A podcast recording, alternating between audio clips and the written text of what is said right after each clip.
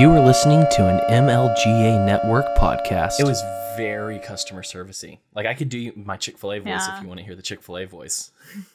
yeah, definitely. I absolutely do. It goes, uh, "Thank you for choosing Chick Fil A. This is Cam." Not how I sound Oh, at God. all. no.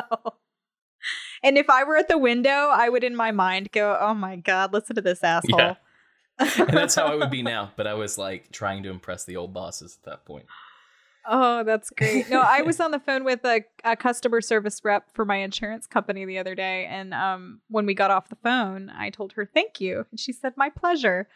And then stopped herself and she goes, I mean, you're welcome. Yeah, And I kind of laughed because I was like, you worked at Chick fil A. it takes a lot of time to break that. I'm sure. like I'm sure. and, and that's the yeah. thing people are like why would you want to break it it's such a, it's a good habit and i was like for two reasons one because it's very oddly formal and cheery and most people aren't prepared for Mhm. that. And two there was a german guy that came into chick-fil-a one time and i gave him his food and he said thank you. I said oh my pleasure. And he goes ew. Please do not talk about your pleasure in front of me. Your pleasure.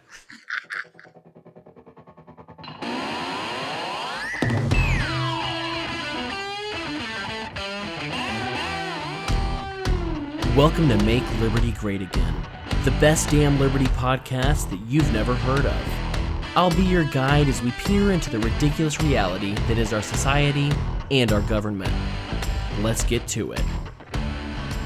Welcome to Make Liberty Great Again. I'm your host, Cam Harless, and with me today is one of my favorite guests that I've ever had, who is laughing at me right now because she loves my customer service voice that I start this show with. It was all of Chick fil A's fault, and it was not my pleasure. It was their pleasure. Today, I have joining me Miss Jessica Green again, who is Hi. a lot of fun. And Jessica, Yes. I have watched 54 horror movies. I am officially behind now for the first time. It's hard, isn't it? Well, it's not so much the amount of horror, it's oh my god, how many bad movies can I watch in a row? Like, because some of these are just bad. and that's more of my exhaustion at this point. Yeah, absolutely. But my goal is to beat your number, which you said was 57. 57 and I did that in 2017. So I have so, three more movies to uh-huh. beat you or to match yes. you. So I need to, I have time, but that's my only goal is just to beat you. It's even like it's hard for me to keep up with posting the daily post about it. Yeah. I just get like exhausted with it. I'm like, there's a list, you'll figure it out. and they do. They they know the deal. The only thing I would want is just to know what day of the challenge it is because I don't want to sit there and count the days. So I know how far behind I am. Yeah. That's like it. I need to figure out a system that it doesn't exhaust me because I always start out really ambitiously and I'm like, I'm going to post all the information about this movie, the director, the year it came out. By the way, you do put a lot of work into it, and I am willing to help you if you need help. Yeah, totally. Um, so I have another admin, but she becomes just as exhausted with it as I do. So we kind of just like leave people to their own devices by the end. A lot of people have dropped out by the end Mhm. too. So it, you know, it kind of takes pressure off of people because the majority of them have been like, "Hey, I can't actually watch a hundred horror movies in a row." Yeah. Um, it is it is a hard challenge to do, and everybody thinks, "Oh, no problem, I can watch one movie a day." But it's hard to watch a people being murdered for a hundred nights in a row, and then B also there's a lot of like trash, like really trash acting. Yeah. And that was the thing. There was that movie. Uh, what was the one? Nightmare Cinema, I think, is what it was called. Okay, was that the the short story part? Yes, it was the little the little anthology. And the first there was story, trash in that. the first story was the only one worth watching. okay, And so it was one of those things where I was like, you know, if you just made this feature length, I would have watched it. But I did Right, watch the whole thing, but I was it seemed like every time you watched one it just got worse. But this is very inside baseball for horror movies, so I'm going to move past this now. okay, I found maybe my favorite video on Twitter in the longest time the other day, and I wanted to share it share it with you. So this I'm excited. this guy is named Cole Hirsch. I don't know if you've ever heard of Cole Hirsch. He No. he used to be on Vine, And now I don't know what he does. I just happened upon this video the other day. Okay. So there was a college, don't know where it is, called Saddleback College, and they were looking to change their mascot. And since it's COVID times, since it's the dark times in America, they had a Zoom meeting for people to talk about this. Eh, They're moving from the uh, gauchos. I don't know. I can't remember exactly. Guapos. I'm. Guapos. I don't know what it is. I think it was some kind of um, Not great. some kind of Mexican cowboy Yeah. All right. to something uh, some something else. And so they had a Zoom meeting, and one of the students at this school decided, you know what I'm going to do is I am going to send the Zoom link to Cole Hirsch and let him be on this call. And so this video is, and I'll I'll share a link to the video so you can watch the faces on this. But there are Okay. a lot of women in the in view, and he makes a very not PC pitch and it's it's I laughed so hard. So uh, I'm gonna play that for you now. yes.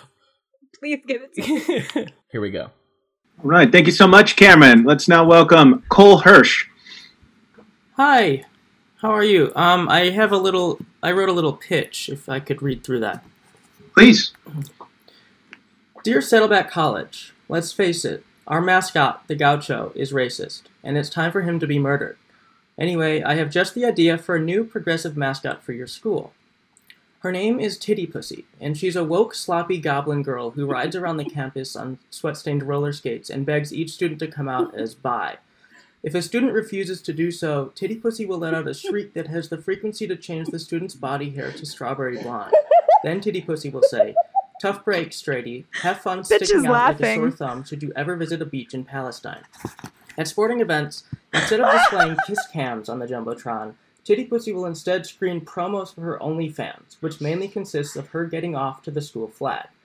During halftime, Titty Pussy will do her signature dance move, the pop lock and swap it, where she'll make the team swap mouth guards to reassure the fans that none of the players are homophobic. If either team refuses, she'll take a knee for the rest of the game, uh, right in the middle of the field. this So, thank you for your time, and I hope you can consider Titty Pussy. All right. Thank you, Cole. Thank you. Let's go ahead and welcome Chloe Johnson. You thanked him for that. God bless America. Ooh. Oh, and he thanked him. it's so good. And- That's beautiful. But, the beauty of it was if you watched the gender disparity in reaction, it was like, with the exception of one woman who was offended at first and confused and then started laughing because she and got then it. started laughing. but it was like all Yeah. the men were just like holding back laughter or laughing. It was so beautiful. well, it should be pointed out that the woman that was laughing was redheaded, Yes. so she may have indeed been a libertarian. uh, we we would need to confirm that to be yeah, sure. female, redheaded, definitely a libertarian. Yeah. the fact that she could get a joke, I mean, kind of. Yeah. so let me ask you a very serious question Yes. here.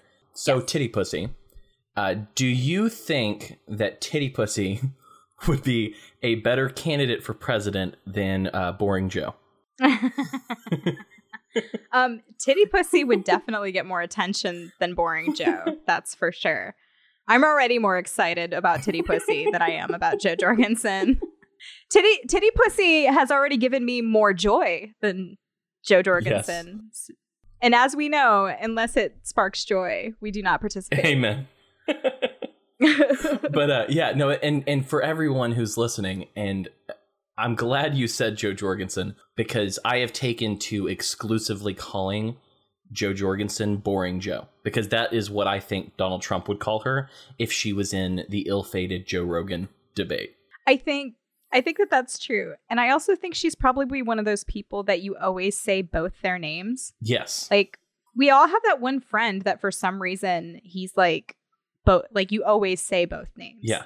It's like Mike Smith. He's always Mike Smith. He's never just Mike. Um Jo Jorgensen's probably been like that since high school.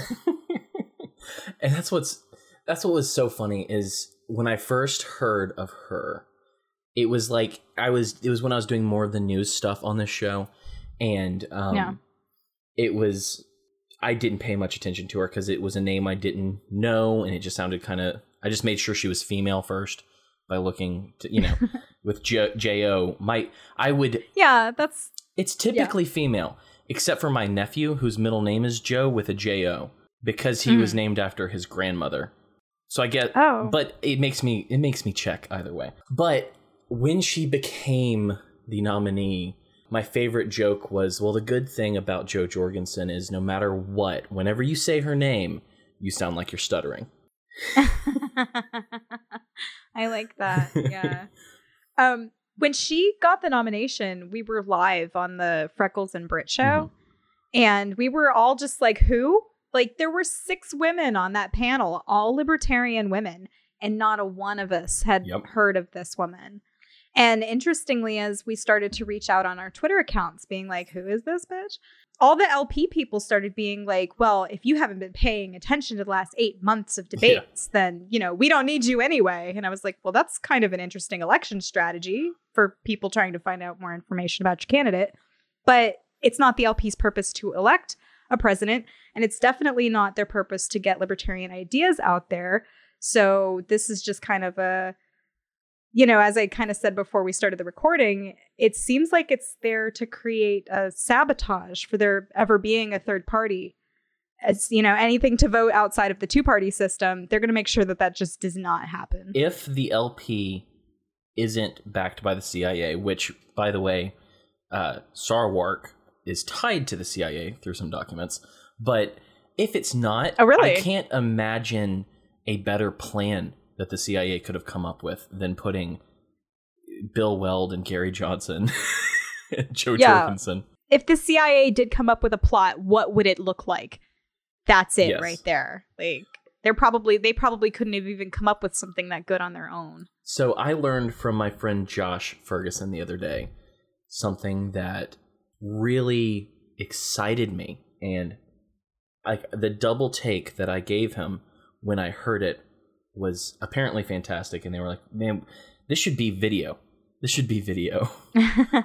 but Spike Cohen, his Yeah. his actual name isn't Spike. I mean, as you would assume, Spike's probably not his real name. His real name is Jeremy. yeah, he looks like a Jeremy. But in the 1980s, when he was but a child, he went and saw the movie um, My Little Pony.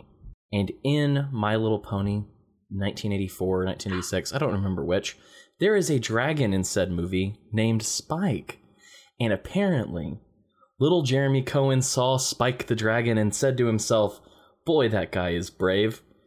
And That's so precious. literally, Spike Cohen took his name from My Little Pony. God bless him. That is so precious. It's, Oh my gosh. It's so precious, but it's also hilarious since in my last episode I described the LP as the worst political fandom and the bronies of political philosophy. I'm very angry at him for he appeared on a podcast with no shirt on and his nipples out. And I just don't think that's very dignified for someone who's running for vice president, right? It's supposed to be all like, hey, I'm the cool guy here. No. We have this reputation amongst libertarians already that we just get naked all over the place and you can't do an interview with your shirt on. I was very angry to see his nipples. he's named after a cartoon dragon from, and he's from named My after a cartoon dragon and he shows people his nipples and it's, it's just not good So an- another thing that I gleaned from my conversation with Josh was he actually went to the um, the Orlando Libertarian Convention in Mhm. July or whenever it was. And so he actually spent some time talking to Jo Jorgensen and he was sitting there at one point and someone asked Jo Jorgensen I'm paraphrasing, I may not have the exact phrasing right here, but someone had asked her what her plan was and who she was going to aim for in this campaign. How are you going to do this? And um, if they were going to go after people on the right, disaffected people on the right, or people who'd voted for Trump. And she flat out told him, or this person who asked, no, that they were only going to be going after leftists because anyone who voted for Trump has is not going to vote for anyone but Trump, and so it's a waste of time to go after people on the right That's garbage. That's that's absolute trash. for multiple reasons. yeah, and that's more of the LP just basically telling anybody who might be interested in supporting it to go fuck themselves. Yeah, And you know, again, why are you going to vote for people that hate you? yeah. You know, why would you do that? And it's just a very great explanation for the BLM tweet, for several different things that have happened, s- several missteps of the campaign so far. It's like, oh, okay, so you are just pandering to the left. That's your plan. Oh, openly. Yeah. Uh, Sarwark has, uh, on multiple occasions, put out tweets about how they're just disinterested in libertarians who kind of lean Republican or who lean right. They're they're flat out not interested in conservatives at all. They think they see the direction that the wind is blowing, and they're trying to you know catch that headwind. I guess I don't know. I not that I could. I don't believe that they're actually trying to do anything but subvert the uh, you know the actual rise of a third party. So it doesn't matter what they do. Honestly, it's and it's it's very f- foolish anyway. Let's let's say that Sarwark isn't just CIA plant because there are a lot of people in the LP who are stupid enough to think that the LP can win an election or are going to be an extreme vehicle to teach You're so sweet. to teach libertarianism to the masses. People think that. I look at libertarians who are like honestly voting for Jo because they think she could win as just like the cutest little things. That's so sweet, but you're dumb. I'm sorry. and so people think this. People actually think that. And so Yeah. if you just go after the left, first off, let's talk about the fact that, okay, of older libertarians, and by older, I don't mean age, I mean people who have been libertarian longer. Right. I have been a libertarian. Ron Paul movement Yeah. people. I've been a libertarian, and it just it got stronger since around. I think I started looking into libertarianism around 2007, 2008, and then I really learned of Ron Paul in it was fake libertarianism. It was Glenn Beck libertarianism until I heard a speech by Ron Paul in about 2009, 2010, maybe. And so I've been in this libertarian world for well over a decade. yeah, long time. My question is you are relatively new to libertarianism, Mhm.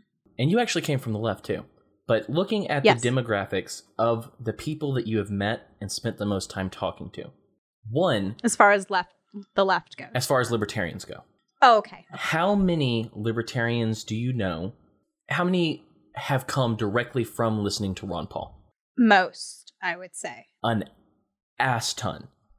And then Yeah. secondarily, how many have you heard or how many have you met that if they didn't listen to Ron Paul, they listened to people who came into libertarianism because of Ron Paul? I mean, there's definitely I know a lot of people who are Dave Smith Yeah. converted. And he is a relatively recent player in terms of being like a media personality and putting out content. Yeah. Um he got really popular only in like the last like 2 or 3 years, I would say. Yeah. So, I know, I know a ton, shit ton of people who were disaffected left who came over because of Dave. Yeah. and it's he doesn't just appeal to conservatives and seeing him talking to jimmy dore like did my heart so much good Yeah. because i was like this is dangerous to the system that if these two start talking these two fan groups yeah.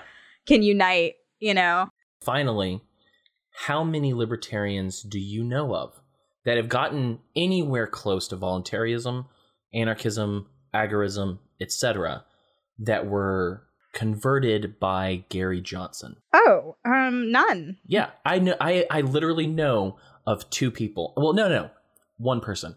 One of them's just kind of a Randian minarchist, but very few. There's one person I know of who went from Gary Johnson to Rothbard. gary johnson's one of those people that they point out when they want to point out why libertarianism sucks Yeah, and they pull up a video of gary johnson saying what's in aleppo yeah, and you're just like, oh God, because like more libertarians than any of the other two party actually care about what's going on with foreign affairs and the U.S. Ha- having like prolonged military engagements in the Middle East. and we get represented by a guy who doesn't know what fucking Aleppo is. Yeah. So that to me is just like, okay, well, obviously this is just like, you know, sabotage of some form. Yeah. I don't know how it works, but it's clear that these people will lie, ste- steal, cheat, and kill um, in order to keep the two party system going. So it wouldn't surprise me. I don't put anything past them. Right. Let's just say. If I hear the word duopoly one more time, I'm going to lose my fucking mind. As Yeah. if adding another choice to the ballot is what's going to make us free. No, no, and it and it wouldn't. No. no. And so like I'm I'm kind of in this place. Like the last episode that I put out was with Kim and we talked about cuties. And we talked about Mhm. um, child sex trafficking, stuff like that. And I found out, like after I finished recording that, I saw a Christian guy on my Facebook talking about how all parents should watch cuties because it teaches this or this lesson of not sexualizing children. And I was and I realized in that moment that right now I am in between that and my disdain for voting in general, I am in like an all-out war against utilitarianism. I I cannot do the ends justify the means. Yes, Trump has been good for America insofar as he's unmasked the corporate press, the cathedral, all of these things, the the NPCs, but it's not worth it's not worth it to me to sign off on what's going on in Yemen. Yeah. I can't sign my name to that. So I can't Sure. vote for him. I can't vote and, and I'm just not going to vote for anyone because the the LP from the beginning yes, Rothbard was a part of it. Yes, he walked away. But it's by nature a statist organization. It's by nature Yeah. a a I mean, you could say, "Oh, well, it's for teaching," which I think is not the best vehicle unless you're in the Republican Party, a la Ron Paul, where you get a huge platform. Mhm. But by nature, they want to take over the state and force people to Sure. do things they want them to do. You want to install a power figure, which the purpose is to control this monopoly of violence. Right. And I'm not into that. And so like I, I've just Yeah. realized I'm in this this war against the ends justify the means because learning that child exploitation is bad, it's a good thing to learn, but you don't have to sexualize children to learn that lesson. You don't Mm-hmm. Yeah, have to absolutely. watch sexualized children to learn that lesson. I mean, by all means, make a documentary about toddlers and tiaras. Make a documentary about dance moms or whatever. Like, And I think we're all ready for that. We all know. Yeah. You know, that's that's not okay. but there is a huge push to kind of normalize this stuff, which I think is emblematic with cuties and So- stuff like that. I think it's to the point of signing off on Trump, Mhm. which, you know, I, I I know a lot of people, especially like libertarians or anarcho people, I see a moral justification for trying to vote for Trump. Yeah. Especially if you kind of step back and you look at this overall big picture of like the encroaching Marxism and the violence and all of those kinds of things. I I do see Yeah, why someone would and don't at all blame them for it. right. Yeah, know? and and like another good thing is just the delegitimization of the office of the presidency, and having Sure. a person like I can't tell you how many people that I've known that were more or less they were more or less on the right before Trump, who are now mm-hmm. shifting to the left because of Trump. But it's it's not those people that learned the lesson. But there are people out there who see a what they see as a bumbling idiot with the nuclear button and go, "Why is this person making war for me?" But then they get their notes from the corporate press when he drops the mother of all bombs in Afghanistan that it's the first time he's ever been presidential.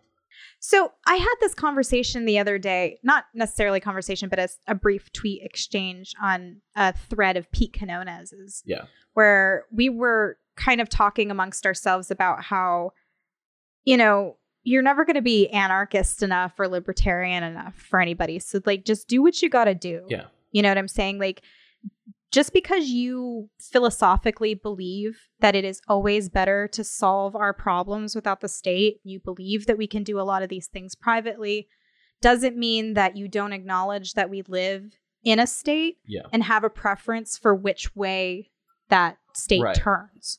And you can't be faulted for trying to influence that in some way. Yeah. And I heard the comparison made that like if you were in prison and you were being served, you know, shit sandwiches or macaroni and cheese, you might have a vote Yeah. and choose macaroni and cheese, it doesn't mean you consent to being Yeah, in a prison, you know? I think it's Block, the Officer Goody versus Officer Batty argument. Okay. Um, which, Okay. which you know, I, I think that there are people who fall on different philosophical grounds when it comes to voting, and you know, all, all more power to you. If you think that it's going to work, you do you do you. For me, I can't do it, and my tact is not ever going to be political because I think Sure. before political change can happen, it has to be a cultural shift. There has to mm-hmm. be a there has to be a lot, but I would much rather live my life the way that I want it to in the Harry Browne sense of the term and go kind of more or less agorist, even though I, I've just dropped all the labels at this point. I'd, I'd much rather see what I can do to make myself free and me and my family prosperous and share that with others and inspire them to reject the state and to get around the state than I would. Like, I'm not going to say, hey, don't vote. I might, but it's going to be towards the people who are going to listen to it towards the people mm-hmm. like like mm-hmm. my friend Thaddeus who is so mad at the LP for pushing and being hostile towards the right yet was willing to vote for Jo Jorgensen because she was team libertarian. Yeah. And you know, we had a long conversation, not an argument. I just me and uh, my friend Josh just made the point that you voting for them is just telling them yes, this is okay. Using this tact is okay. Yeah. So multiple thing I think this is a case of where multiple things can be true at the same time. It's both sort of fruitless because of the way that statistics work and numbers shake out. Yeah. It's fruitless because presidential elections are not necessarily decided by popular votes and for good reason. Well, they're not because Hillary Clinton more more Americans wanted Hillary Clinton than they did Don- Donald Trump. Yeah, she won the popular vote. Yeah. There's no disputing that. But um, I think that in that situation, the electoral college functioned exactly as it was supposed to. Yes. And somehow these men who lived 200 years ago put a safeguard into this legal system that actually functioned.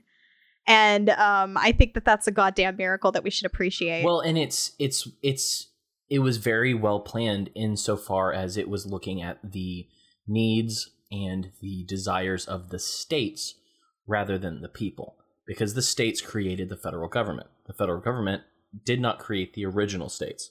Sure, they may have created some later, but the. Constitution was first off a coup and a conspiracy. yes. But secondly, it was the states ratifying and creating a federal government. So, you know, until I forget which amendment it is, I want to say the 16th, when they changed the voting for senators. Well, they changed it to be a, a popular vote to elect senators To be popular vote. instead right, of yeah. appointed by the states. And so that was one thing that was lost. But the Electoral College was another portion of that. It was to give the states a voice rather than just the popular vote. The popular vote was a means to tell the state what the people wanted. And then the people who Right. ran the state and I'm not I'm not a big fan of elites, but the people who ran the state, the elites knew what the state needed better than just your average Joe.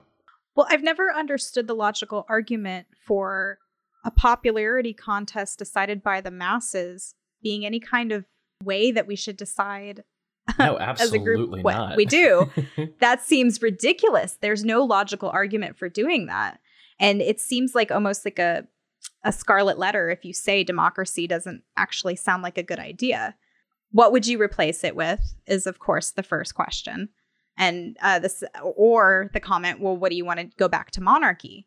And in some ways, you know, one monarch is a lot easier to unseat than 300 monarchs or 300 million voters because I think three that hundred million voters. the vote, the popular vote, all of that, I think it was a way to make the lie of we the people more real to Mhm. the populace. Because Sure, they wanted absolutely. people like I'm not I'm not anti founder. I think that there were some very brilliant men who were founders of the American system and the American the country, not the nation. Fuck that nomenclature. Oh dear God! but yeah, I think that we the people is just the biggest lie that we believe. Because, you know, I think it was Rothbard that had said, well, you know, if it was the people that are the government, then it was all the Jews in Germany committed suicide. yeah, that argument that if 75% of the population elects to kill 25% of the population, did they, the people, decide that they were going to be extinguished? Of course not. Right. We don't belabor the point, is what Rothbard's actual words were. And I thought, yeah, I mean, that's so obvious. Yeah. That it, it wouldn't be that way. And so I think the popular vote, and I think the way we typically run things, is a means to indoctrinate the people into feeling that they're actually they actually have power and that they have a say. I think it's more of a way to placate people than it is to actually decide anything. And the Democrats obviously want that to change because they hold all the indo- indoctrination tools. They hold the power in all of those ways. And if they had their way, California would choose and New York would choose every election, would choose everything for everyone. I was, I'm in Florida. I was born and raised in Alabama. And I can tell you, I'll be damned if I let a Californian choose how my life looks. I'll be and that's what I'm I'll be especially damned if I let Europeans do it.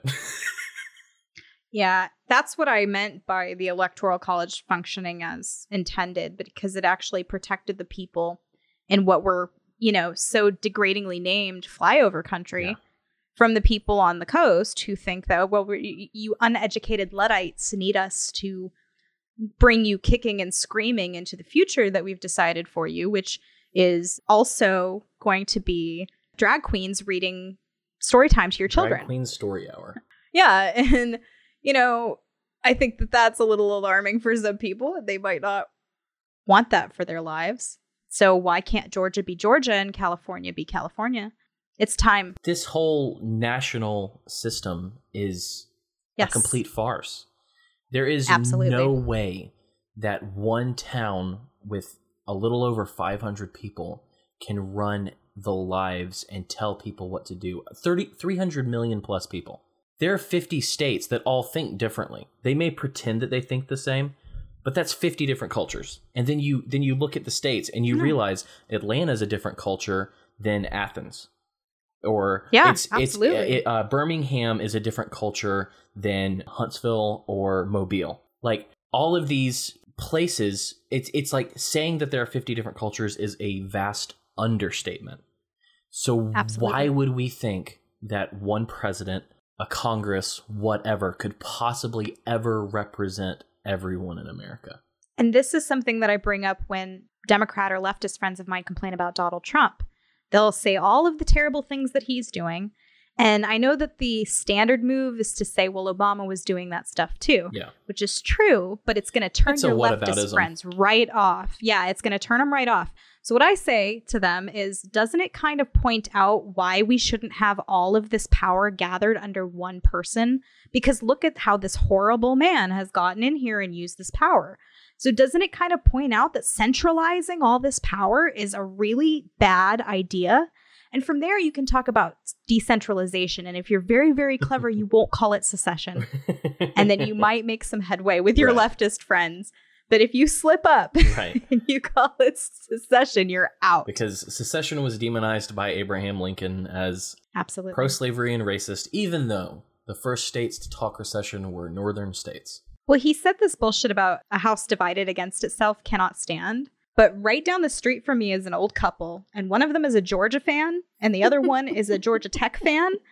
And they live in the same house, and they have all this like competing Georgia Tech, Georgia stuff in their yard.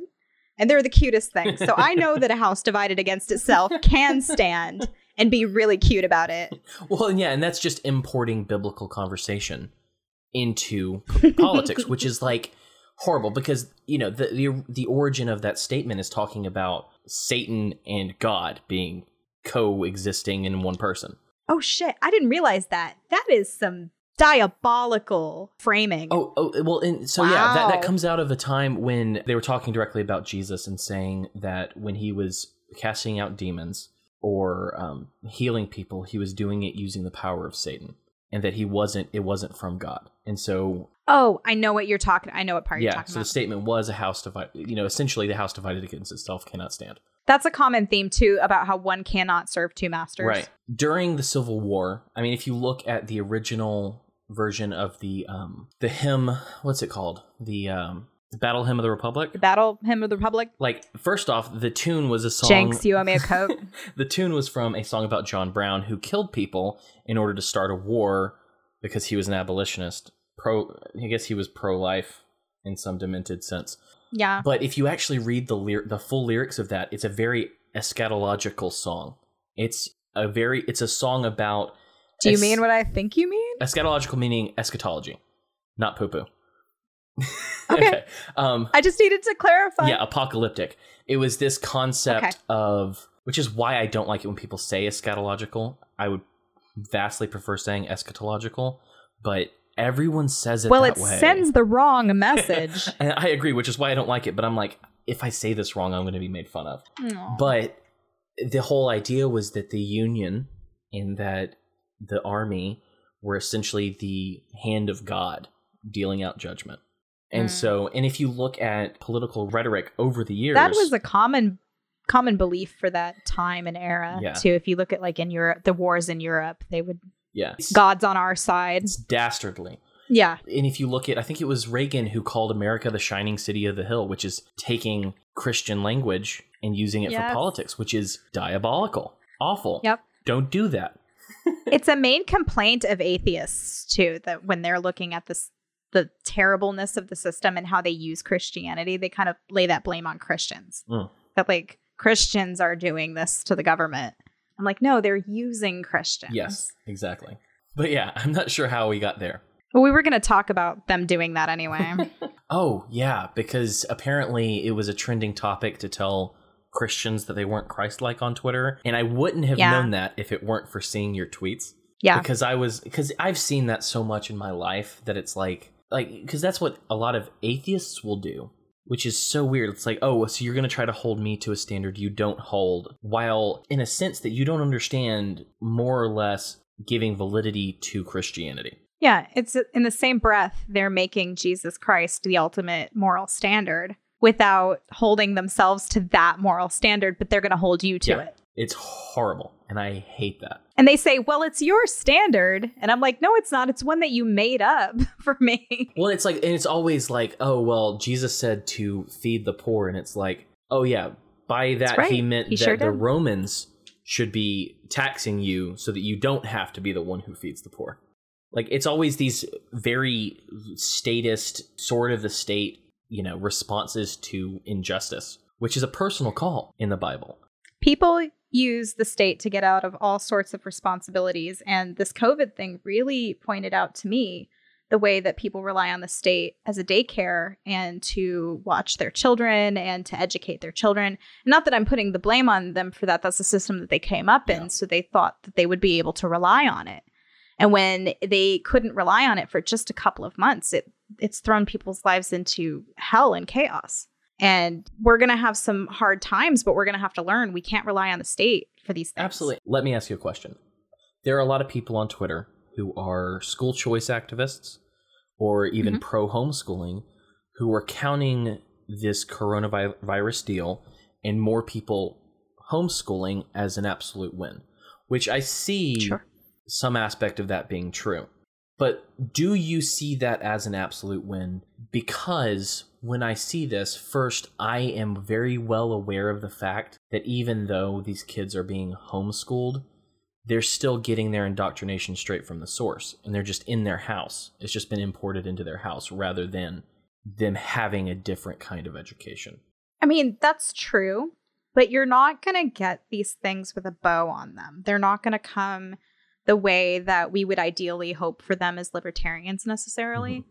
Like, it is a win in the sense that more kids will be at home Yes. being educated by their parents, and maybe a percentage of those parents in that time will say, you know what, it's actually better for my kid if I do this. And not experiencing so much peer violence. Right, peer violence, all those kinds of things. And for some kids, it's going to be a big relief to go back to school. Yes. Okay, so this is not something like I admit a lot, but um, I was a little bit neglected as a child and not fed properly. And I got most of my meals at school. And so, even though I am now an anarchist who believes that, you know, we can do that sort of thing with charity, Yeah. I came up in a system where I was grateful for that food. And there are kids currently who are not, you know, there's no system in place to catch them. So they are suffering. And it's not their fault that this whole system is the way that it is. Right. And that's why I've been saying more or less since this started that right now is the best time for libertarians and anarchists to go, hey, let's start instituting some stuff. Like, look at the BLM things, people wanting to defund the police.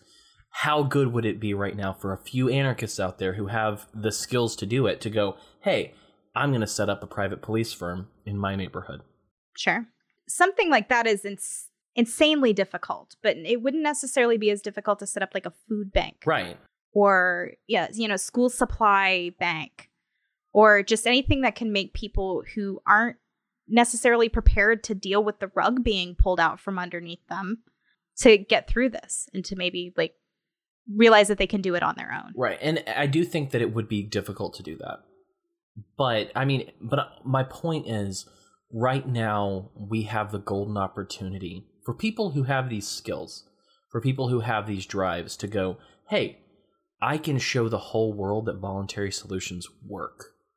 I can show mm-hmm. the world that voluntary solutions can be better than what we've got right now.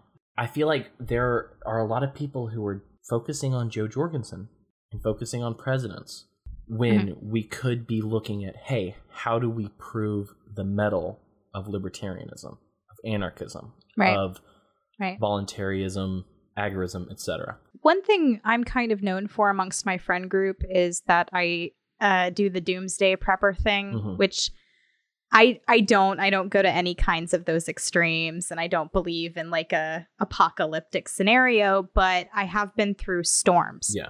And I do realize that you can get cut off for a couple of days. And if you don't have any supplies because you're a waitress and you're used to eating at work, five days stuck in your house is really going to suck. Yeah. So that's the kind of prepper that I am, is just I live in the real world and I understand that I live in like a storm right. region. So, since all of this stuff has started, I have seen an increasing number of people kind of asking me my advice about what they would do. And these aren't people, these are like your normies, you yeah. know, like your NPC type people, but they're still like, hey, if I were just starting out, what would you recommend doing? So there's like kind of an awareness growing amongst people that the system that we have is not necessarily as reliable as they've come to believe it is, or you know, the edifice is cracking. Yeah. So for whatever that means, the mask is dropping. Um, pe- the mask is dropping, and people are starting to realize that they're going to need to do some things on their own, and that's a good sign. I don't want there to be a collapse. I don't want there to be a boogaloo yeah. or a civil war, unpeaceful transfers of power. That is not going to be good news for anybody. And it's all well and good to joke about that stuff, but it's not going to be so funny if you're fighting your neighbor for food. Right. Like that's not a hilarious scenario that we're going to be posting on Twitter about. That was one of the reasons I decided to move from Pennsylvania.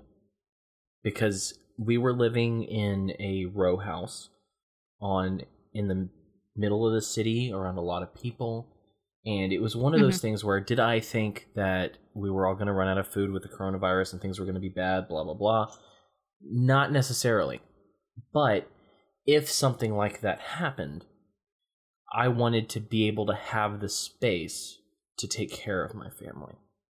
I didn't want the nice next door neighbor to come up with a baseball bat and say, Hey, I need some bread. No. I didn't want that. And that's part of the reason why I'm like, yeah, I wanted to get out of there. There's a reason that there's a line in one of the Batman films where the Heath Ledger Joker one. Mm-hmm where he talks about, and the reason this line is so popular is because it rings true in a lot of people's ears, which is when the chips are down, these civilized people will eat each other. Mm-hmm. And that's such a popular line because we all know it's true. I will eat your leftist ass like corn on the cob. there we go. God bless you, Alex Jones. He's my favorite. I'm Twitter is a much uh, poorer place without Alex Jones. I'll say that yeah, these civilized people though they'll eat each other. So like wanting any any kind of like collapse to happen is not so in lieu of a collapse, there needs to be some kind of piecemeal process. And that means making peace with the idea that you don't get everything sort of wrapped in a libertarian ideal libertarian bow. Right.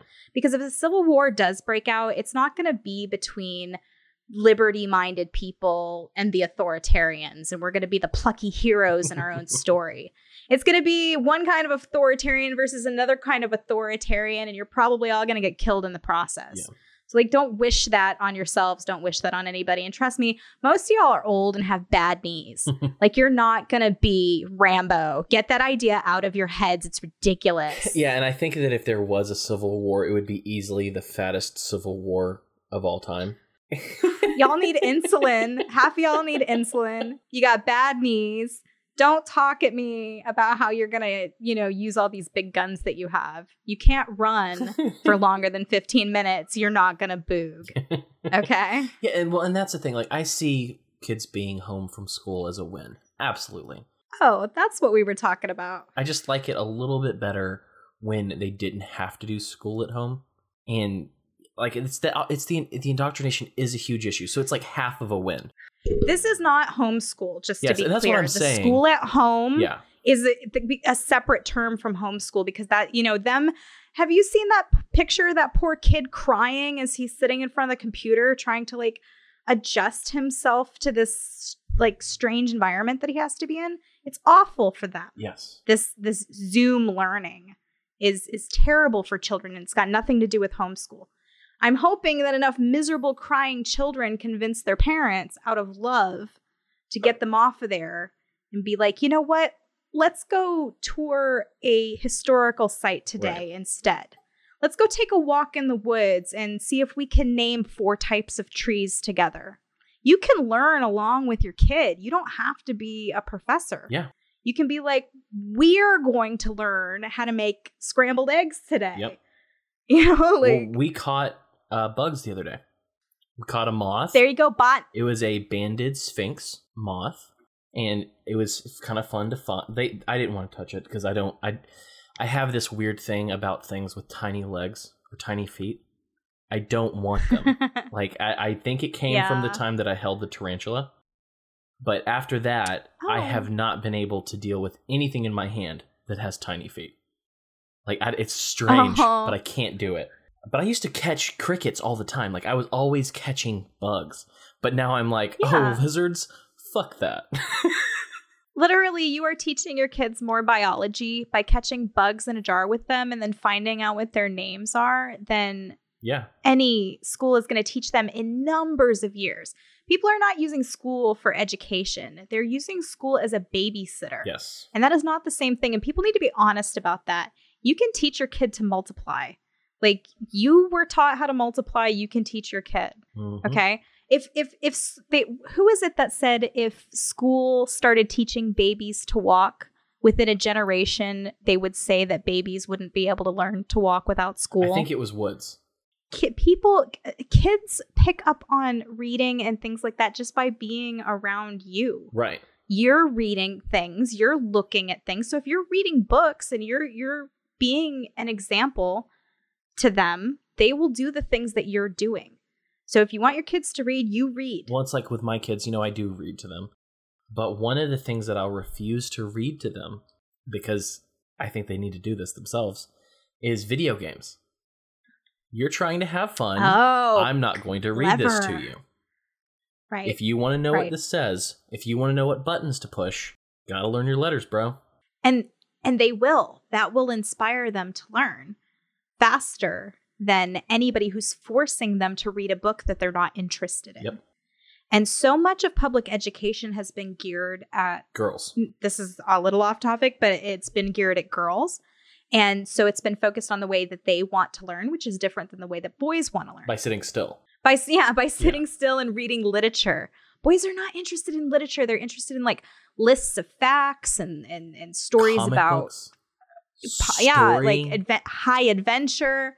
I'm not saying that girls can't be interested in those things too. Of course they can. I was a perfect tomboy as a youth. I didn't want anything to do with girl things my whole youth. Oh, so you're And transgender. today, they would take a girl like me and they would have said, "Oh, well, you're actually a boy," and let and an impressionable youngster like myself might have fallen for that. And thank God that I didn't, because as an adult, I'm actually quite a bit more feminine Yeah. than I was as a child. It's like those hormones do something when they hit you. Yeah, that's right. even though you know? from a young age, even though I'm sure my daughter, who is 18 months old now, will be more tomboy because of her older brothers. There is a stark difference between baby Lorelai than there was between Ezra or Soren or any of my boys. Like Sure, there's a absolutely. very marked difference. Like my boys know that they're cute. They do not know that they're cute like my 18 month old daughter knows. I weirdly understand that. Yeah. She knows how to use it. Like they never have. Yep. And it's like, wow, you're good at this, little girl. yeah. Let me give you everything. And there's no way to standardize learning for children because each child is so different because Lorelai will learn so differently that Ezra will learn. Yeah. And it's not fair to force them both into a box that's made for the most common denominator. That's a ridiculous way to teach children and it cuts off their potential and it prevents them from doing the things that excel for them. Like what if what if one of them is like exceedingly interested at pottery and that's all they want to do and they're just like the best potter in the world? Are we going to like sit them down and slam them into a chair and be like, "No, you have to learn poetry." Like that's silly. You have to learn advanced calculus. Why? Who the yeah. Why? Yeah, because so many of us are using the advanced calculus, right? Right. Like- That's for a very special type of person. right.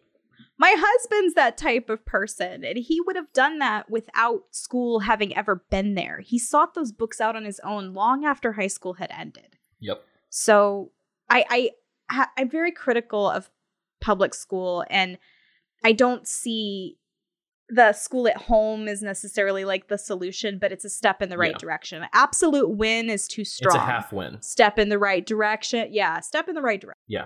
And that's that's all I'm getting at because I see some people calling it like, "Oh, we've won. Homeschooling is up 200%." And it's like, "But is it?"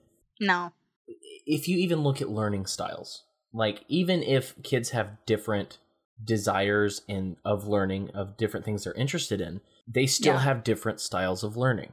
Like you and mm-hmm. I probably have some very similar interests, but I probably don't learn the same way you do. I might. I was that kid who could just sit in the a classroom like a sponge and barely pay attention and always make A's. That was just me. Yeah. I was cursed with that being smart where I didn't have to work for it. Or was it that your curriculum was reduced to what the slowest kid in the class could keep up with? Hmm. And, you know, you might not have been a genius, but you certainly fell somewhere ahead of the uh, nominal curve of individuals. Yeah. And it was absolutely unfair to make you waste the most neuroplastic years of your brain's life in boredom in service to the dumbest kid in the class. I hated school and I was convinced that I hated learning. and that's a crime. That's a crime. And what was funny is and then so I was in private school actually. I've never I've never been in a public school. My brother was. I've known most of my friends have been in public school and I know what it is. I don't have to have gone to public school to know what it is because I've known these people. It's like Malice says and I put on my Facebook every now and then and lose a teacher friend. You know, schools are literal prisons for children and the only place that most people will experience violence from their peers. that's certainly true for me. I, yeah, that's the only place in my life I've ever experienced violence. Right. And so I, I understand that. And even being in a private school, I was still indoctrinated, just in a slightly hmm. different way. But I was I started being homeschooled right after seventh grade. And my mom started pulling out like I think his name's Richard Maybury books, like Whatever Happened to Penny Candy, and then Rich Dad Poor Dad, and these different books that everyone's heard of at this point probably. Yeah, yeah, yeah. But my mom essentially taught me the non-aggression principle without knowing it Yeah, and in different words because it kind of comes from Christianity. right well there's that too But- but but even even even like in a secular way talking about it and then Yeah. she also was like you know and this is called Austrian economics when I was a kid. And I was like, oh, interesting. And so when I heard Austrian economics later on, I was like, oh, I know what this is. And this is the, what made sense when I learned about it earlier. And so I was able to, Yeah. and I, I was like, do you know that you made an anarchist, mom? And she's like, please, Cam, just vote for Trump, please. I'm like, no, I'm not going to vote, mom. Aw. friend of mine's mo- mother passed away and she was a big big trump fan and then i'm half tempted I'm like, Gina would have voted for Trump. I should go make sure her vote counts.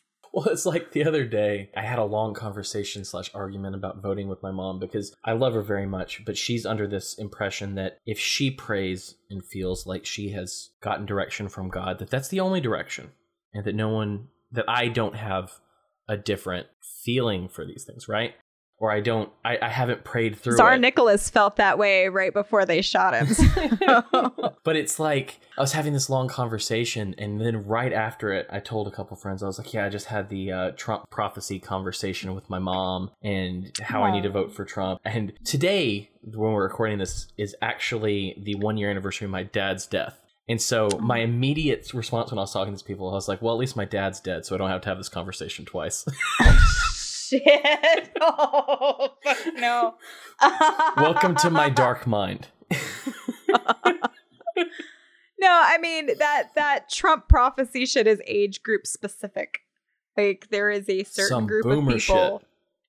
Yeah, you got to be 50 plus to uh subscribe to the Trump prophecy stuff. But, you know, again, like I said, I know I know that there is a definite visible marked march toward like progressive Oh yeah, postmodern, whatever you want to call it. We all know that the ground is rumbling and everybody is sort of like grasping for life vests and life jackets right now. yeah, And a lot of people think that that comes in the form of Donald Trump. yeah. And I kind of earlier when you were talking about Jo Jorgensen or like what a third party might do, I think that anything that a third party shakeup might accomplish is actually being accomplished with Trump Yeah, he's clearly something outside of the power structure. I, I don't remember which CNN guy said it, but somebody kind of likened Trump's election to a stick of dynamite being rolled into Washington.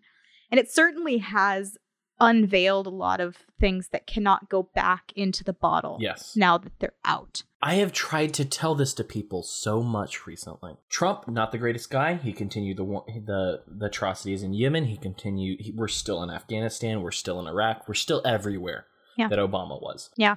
But he has delegitimized the presidency. He kneecapped the Bushes. He kneecapped the Clintons.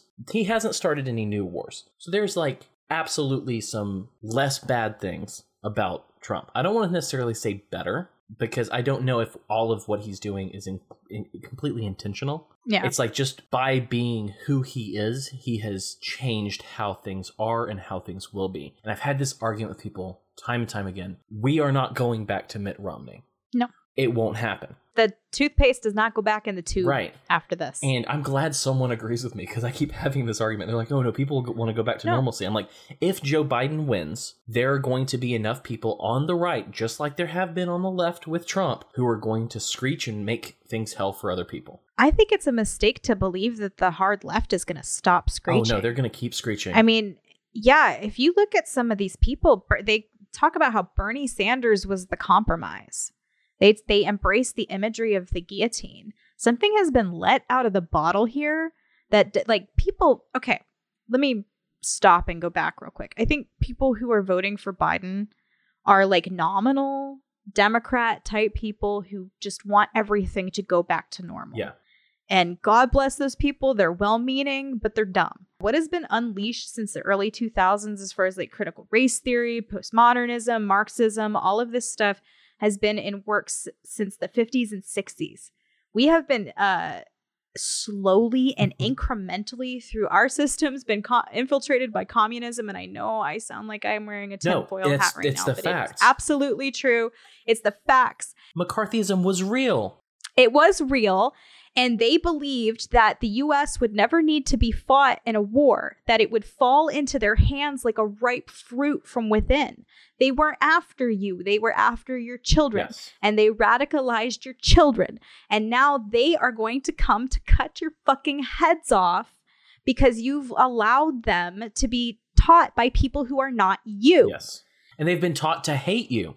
They've been taught to hate their parents. That's why you see these kids on TikTok filming their own parents as they denigrate them on the internet. What's that girl's name? Um, the one uh, Kellyanne Conway, her daughter Claudia. I don't know if you've heard of this, God. but she got all over TikTok and probably Twitter and Instagram. I don't know. I just saw the TikTok stuff because I am Yeah. a millennial who scrolls TikTok. Yeah.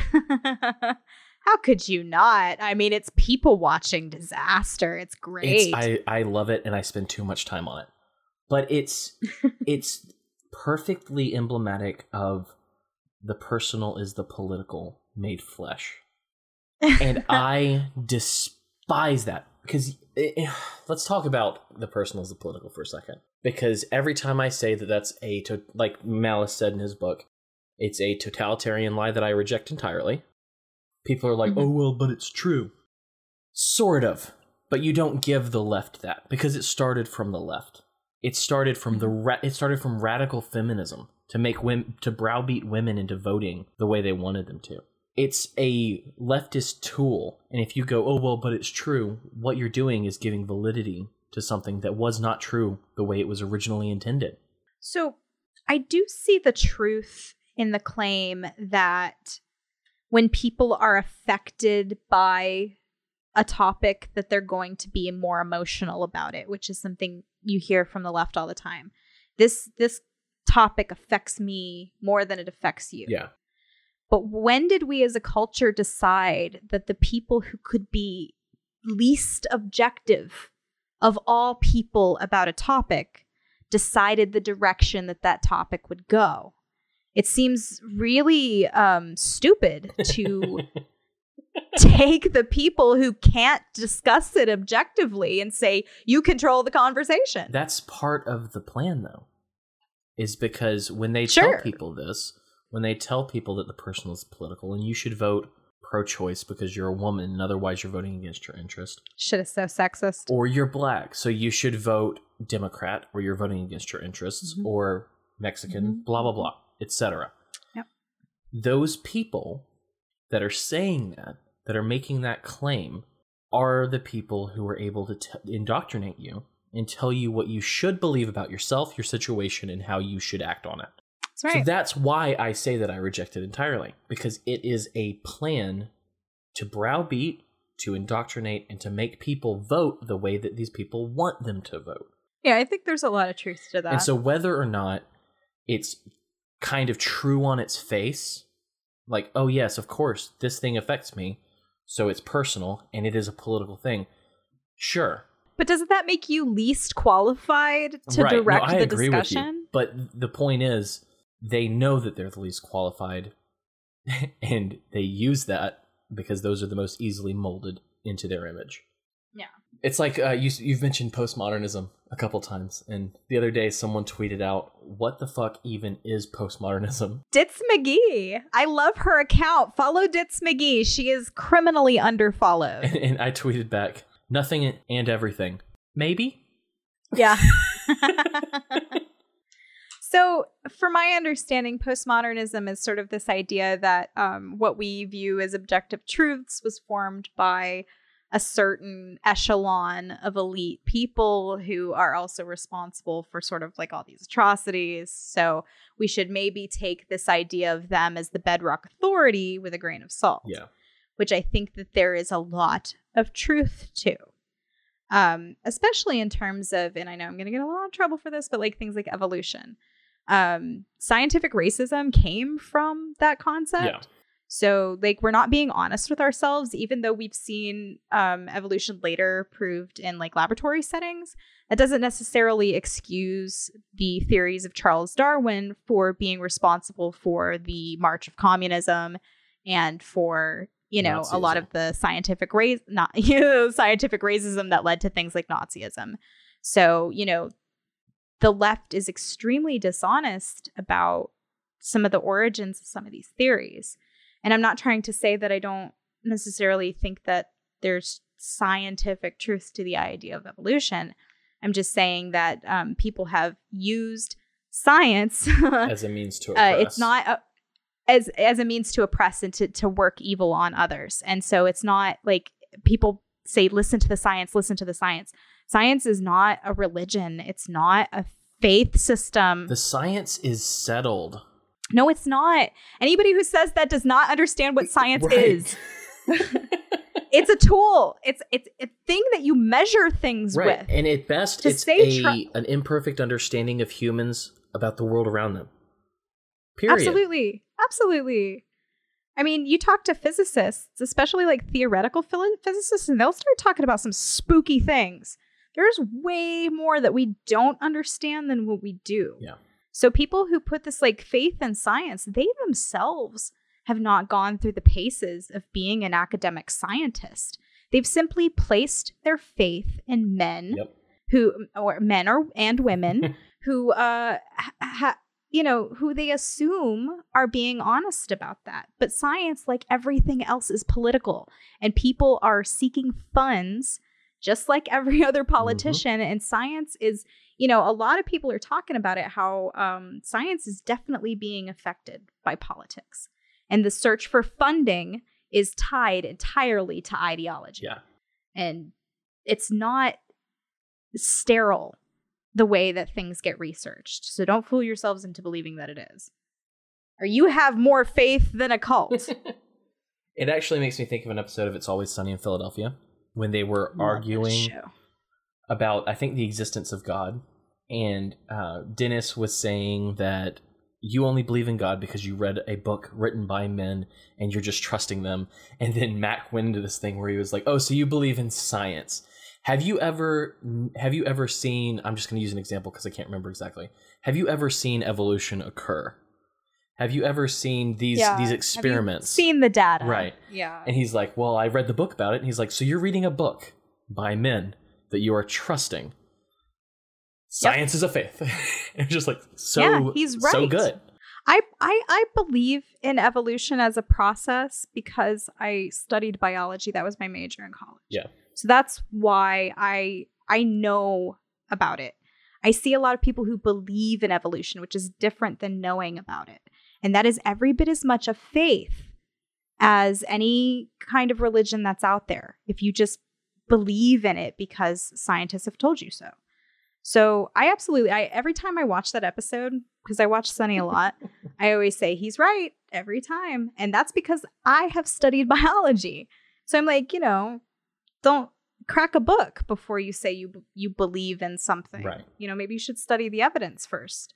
And also you should look at the history of evolution because it's not necessarily as clean as you think it might be. Oh yeah. There's a there have been a lot of atrocities committed under the name of genetic studies and genetic Absolutely. Purification and I lay the blame for things like the slave trade directly at the feet of rationalism and the Enlightenment, which caused people to think that they could rationally work out their entire world, which meant like that their moral standards could be based on some kind of like rationalism and allowed them to believe could be measured, right? And so, well, clearly, you know, Europeans uh, by our standards, we're clearly superior. And so anything that we do to these lower peoples is agreeable because, you know, it's better for them. We're Christianizing them. We're, you know, whatever, when in fact you're just murdering them and taking their land and stealing their resources. So, you know, it's it, it, it needs to be looked at honestly that not everything that comes out of something that calls itself the Enlightenment and something that calls itself rationalism is necessarily a positive thing. Things market them, they market themselves. yeah, it's not necessarily in true enlightenment at all. No, no, no, it's not.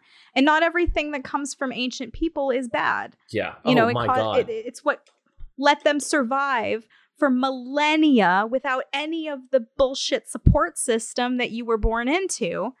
So maybe some of it is rational and works. Well, and it's like the, I that's one of the things I hate is when you hear people talk about, well, ancient peoples couldn't have done insert thing here because they're not they're not as smart as we are. They're not as smart, blah blah blah. And it's like, are you kidding me? You think that humans just a thousand years ago didn't have the brain capacity to figure things out, but just had less knowledge than we do now because they built our knowledge.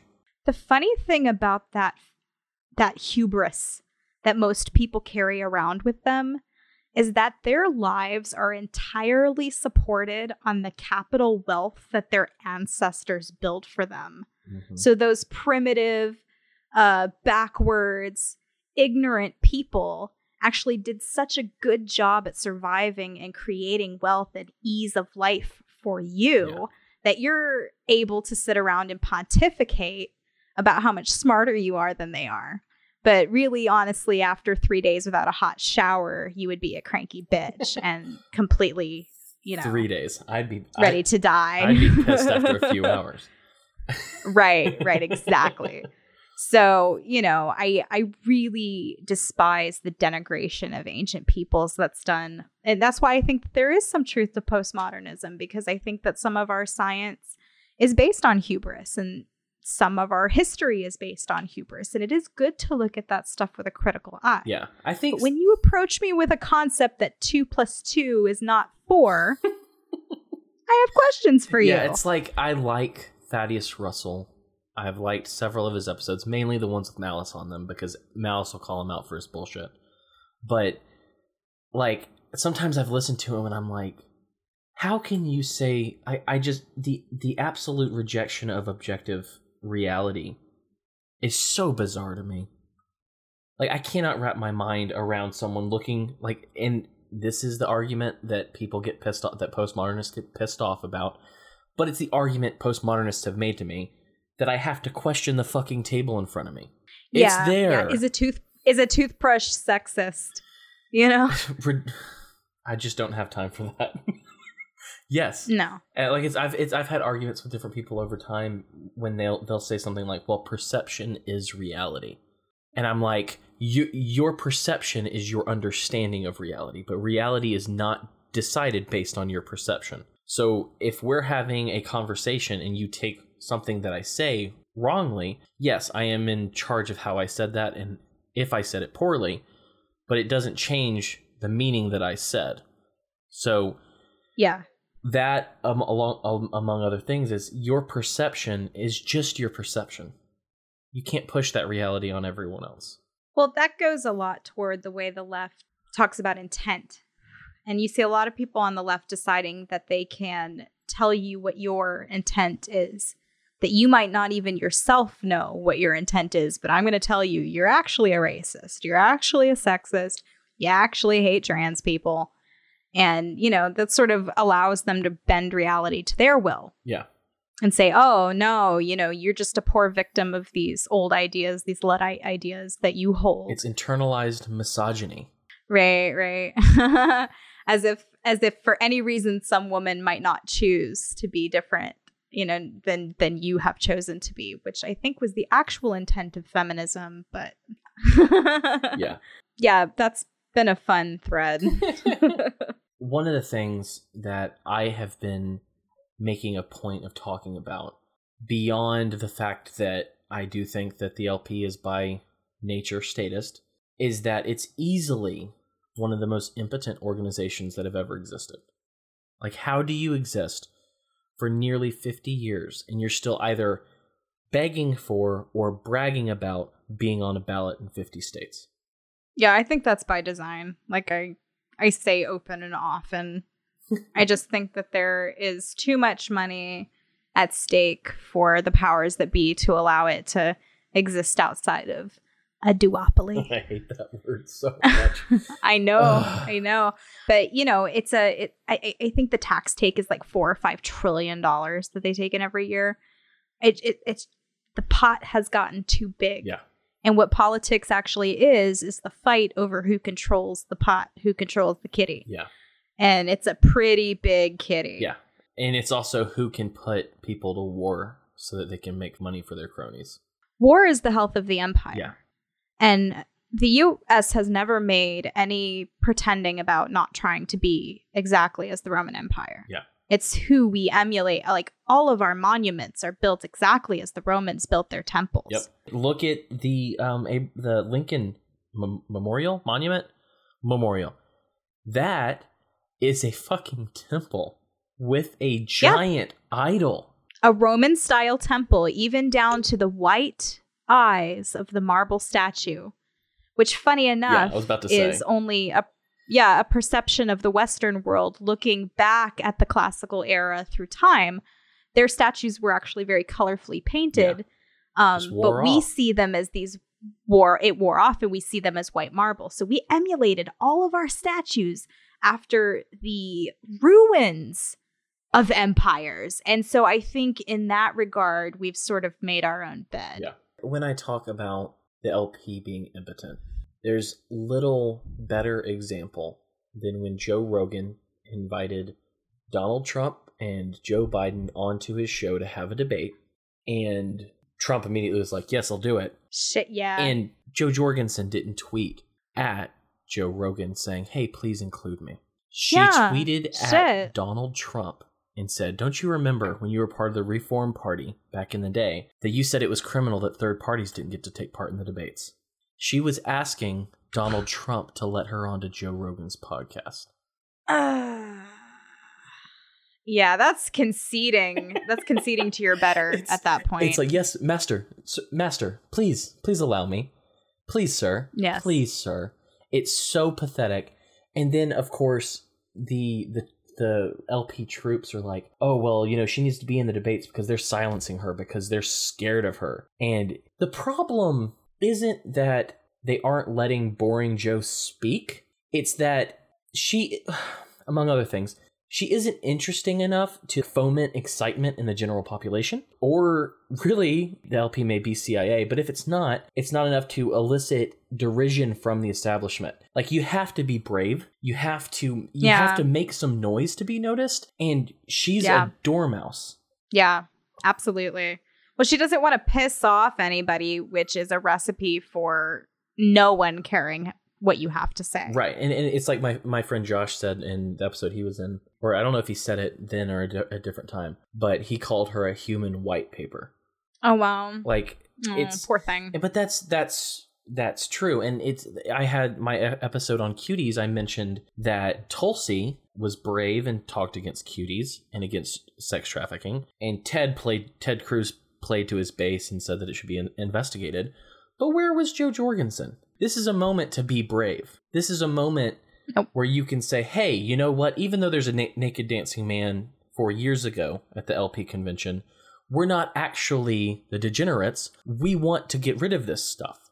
No, they let Spike go on with his nipples out. It pissed me off. I was like, we don't have enough problems being the naked people. You got to go on a podcast with your nipples out. Give me a break. Be brave. Yeah. Why? I unfortunately, I- think it's intentional. I think it's by design. You know, I maybe this is my tinfoil hat thing or whatever, but like I just see nothing but sabotage. And you know, Bill Weld just kind of like melding right back into the Republican Party. yeah. You know what I mean? I just it just seems like such a setup to me. Like they they throw a little bit of money at this thing so the third party people don't get too riled up and actually put themselves behind some kind of grassroots hero. We wouldn't want that. Yeah. And if it did happen, like we got so so close. I, I shouldn't say we because I wasn't involved in this, but with Ron Paul, people got really really close Yeah. to that happening. But the corporate media shut him out. He was shut up. He was silenced. yes. And th- that's the difference. Ron Paul was brave, and he wasn't a part of the LP at that point. He was ignored when Yeah. he ran for the LP ticket in 1988. He was not ignored when he ran as a Republican. No. That was very strategic on his part. I think he was doing his best to actually like win. He thought he had a moment. He was also doing his best to teach, and he did. Yeah. There were college kids screaming about End the Fed and talking about Ludwig von Mises. Yep. What? My husband was a Ron Paul guy. He that he he started reading those people when all of that stuff happened. That was his kind of conversion story to that. But for me it took much longer. And and and uh, Ruth Bader Ginsburg dies the other day. the other day. Back in January, She died the other day. Yeah. people are making these arguments. Oh well, Mitch McConnell said that they shouldn't vote for Merrick Garland because the people need to ba- make a choice about who they want to be president and let the new president choose. And he should he should stick to his word. And it's like. You really think someone who's in war with you is going to do that? For one. Secondly, let's let's Mhm. be honest. In 2016, it was a different time anyway. Someone could make the argument that Obama was on his way out and that this, there was a sea change very clearly of what was going to happen in the future. You can't make that same argument now because Trump is the incumbent and people wanted him and they're still pushing for him. Like it's not the same. Like Barack Obama couldn't have had another term. Trump can. People don't historically unseat the sitting president in the middle of a national crisis. That would be historic if that happened. Yeah. Well, it's like uh, George H. W. Bush told his son, you know, if you want to, if you want two terms, you have to have a war going on. Well, they've given Trump every bit of warfare that he ever needed. But even so, Ruth Bader Ginsburg, back when the Merrick Garland thing was going on, said constitutionally the president doesn't stop being the president in his last year. The Senate needs to do their job and Mhm. put in the justice. And so now on her deathbed, her granddaughter happened to hear her say that she didn't want to be replaced until there's a new president. And I'm like, I don't think they're going to wait four years for that. Also, I'm definitely making the jack off gesture to that because there's no way in hell that that woman's last words was about Donald Trump. I just do not buy that. Could you imagine the patheticness of that? Like if it, if it was, Even if it was, you don't get to be Supreme Court Justice posthumously. You don't get to be past the grave Supreme Court Justice. I don't give a fuck what Ruth Bader Ginsburg thinks because, frankly, she's a million years old, just like everybody else in the government. And I don't think has any concept. Like, look, if you don't know how to open a PDF by yourself, you don't get to be in charge of things anymore. That's just the way that it is. if you can't keep your head upright in the middle of a hearing, hmm, Yeah. And I appreciate the experience of elders, don't get me wrong, but there's just a certain point where you're dying of 800 types of cancer and you know, you stay Supreme Court justice and continue to make decisions for 350 million people. get out of here. It's kind of a lizard person move. Get out of here. Yeah. I gave her three days of mourning, which is appropriate to you give your enemy three days of mourning to bury their dead and give them proper respects. And that is the honorable thing to do. And I didn't say a negative thing about Ruth Bader Ginsburg for three whole days. And now I am going to roast her old ass because that is my right. I did the appropriate funeral rites. How long did I wait? Like six seconds. yep. yeah. You were like immediate with And it. And that's one of those things where people, no offense to its gender, but it seems like that's the point women make. And it's like, but they also, there have been several women who've been like, why would you make jokes about this? Why are you celebrating death? And it's like, hold up, I'm not celebrating death. I am making jokes. These are two different things. Okay, well, I will point out that in the Brad Pitt movie Troy, it was customary for those warrior dudes to give each other proper funeral rites, and that was a big deal between a bunch of Spartan dudes who were like killing each other with swords and shit. So, yeah, I feel like it was pretty manly to. I'm just saying. there i don't believe in too soon because the jokes don't land as well three days later like i'm sure there are people who made jokes about jesus after his death but oh, immediately. but yeah, he, sure. they didn't have three days to wait no, I agree with you. And the reason that Gilbert Gottfried is my favorite comedian of all time is because he told the aristocrats joke like the day after 9 11. Yeah. And I think that was a boss move. yeah And he also played Hitler on the roasting of Anne Frank. I mean, like, he's an amazing comedian. There's, it's like, you just can't beat the guy. Uh, So it's like, and the great part about that is they said, uh, Hitler, not only did we have you played by a Jew, we had you played by the most annoying Jew we could find. And Gilbert laughed his ass off at that. He just thought that was the best joke.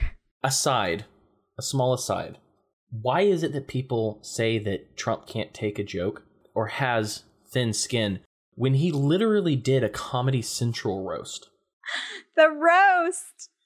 Let's talk about Trump's roast. But I'm I'm just saying, people live in alternate freaking realities. He dishes it out Yeah, and he yeah. can take it. You know, you can say you, there's one thing you can't joke about in a roast. It's like just don't joke about. He said, "Don't joke about how much money I actually have," because it was his brand.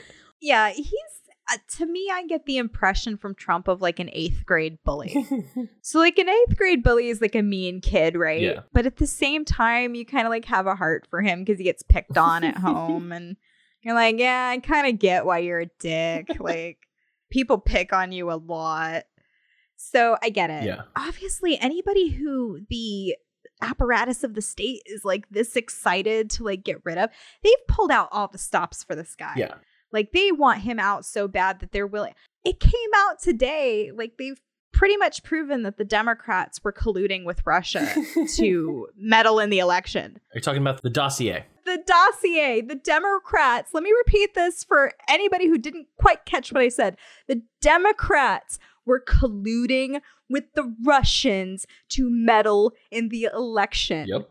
For four years, even to this moment, there are Democrats on Facebook right now talking about how Trump is working with Russians. And they've proved that the Democrats were the ones Yep. doing it. Everything that they're projecting is what, like, so I would pay very close attention, everyone, to the fact that they say Trump doesn't want a peaceful transfer of power.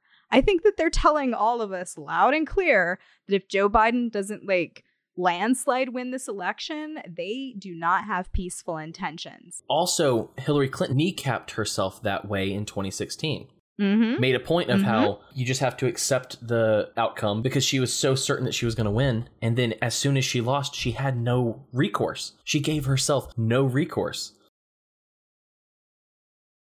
Right. And so now they're giving themselves permission this time to have recourse. Yeah. And it's it's the last kind of recourse you would want. Oh, one one point about RBG jokes. One of the reasons why I think the jokes are necessary after tyrant deaths is because I don't know if you saw some of the tweets where people were using this death or using other deaths as a way to valorize and create political action immediately. Mm-hmm. Those people need to be Yeah. countered. And so Sure. I don't know if you saw the tweet that happened almost immediately of someone typing out Ruth Bader Ginsburg greeting Chadwick Boseman. Is that his last name? yes. King. Chadwick greeting RBG Queen. Yeah. I quote tweeted it and said, John McCain greeting both. Man, it's fucking hot down here. Yeah. So look, I as a person who would advocate for people to give Ruth her 3 days of funeral rites, also quite enjoyed a lot of the jokes that were made at her expense. So it's not as though like, you know, I didn't look at that stuff and kind of be like, yeah. But you know, that's just sort of like that's what I would do. And that's just what I would encourage other people to do, but I'm not like you're a horrible person if you make the make jokes Yeah. at her expense. There was a blow up in one of my big groups when John McCain died because we didn't change our opinion about him. no. And when she died, I was like, I saw a bunch of people saying not to make jokes about Ruth Bader Ginsburg, and it was just flashbacks to that horrible time. Yeah, there was this um I can't remember who tweeted it now and I wish I would so I could give them credit. But he was talking about civic religion hmm and the way that we kind of make these people into like saints. Yeah. And you even see like the hurricane saint candles with the different politicians Ugh. on them. Like so I have one of those that's Nicolas Cage and I know that they're meant to be silly, but at the same time there's some imagery there that you just kind of can't Yeah. shake off. Like you you do understand what's being said here. And people worship at that altar. They have replaced God to a large degree with the civic religion, or even worse, they've meddled their God in with their Yeah. civic religion. That's when you get like the America boomer, Yeah. Trumper type, like conservative Christian types too. So it can go both ways Oh, yeah. But people have kind of made civics into a religion. And, you know, you've got scientists and people who are like figures of authority who kind of represent the priesthood Yeah. of the civic religion. So the politicians, the celebrities, the media personalities, all of the, The people that Michael. Malice so expertly refers to as the cathedral, which would be a large collection of religious figures worshiping together. So, yeah, I think that there's something to notice about the zealotry of its believers. I was so happy the other day when I was having a conversation with a couple of different people.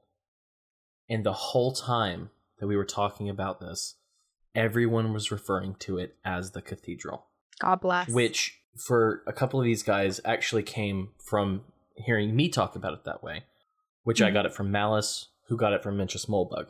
But it was an insane moment because we were all talking about it in the exact same terms in the exact same way using the cathedral.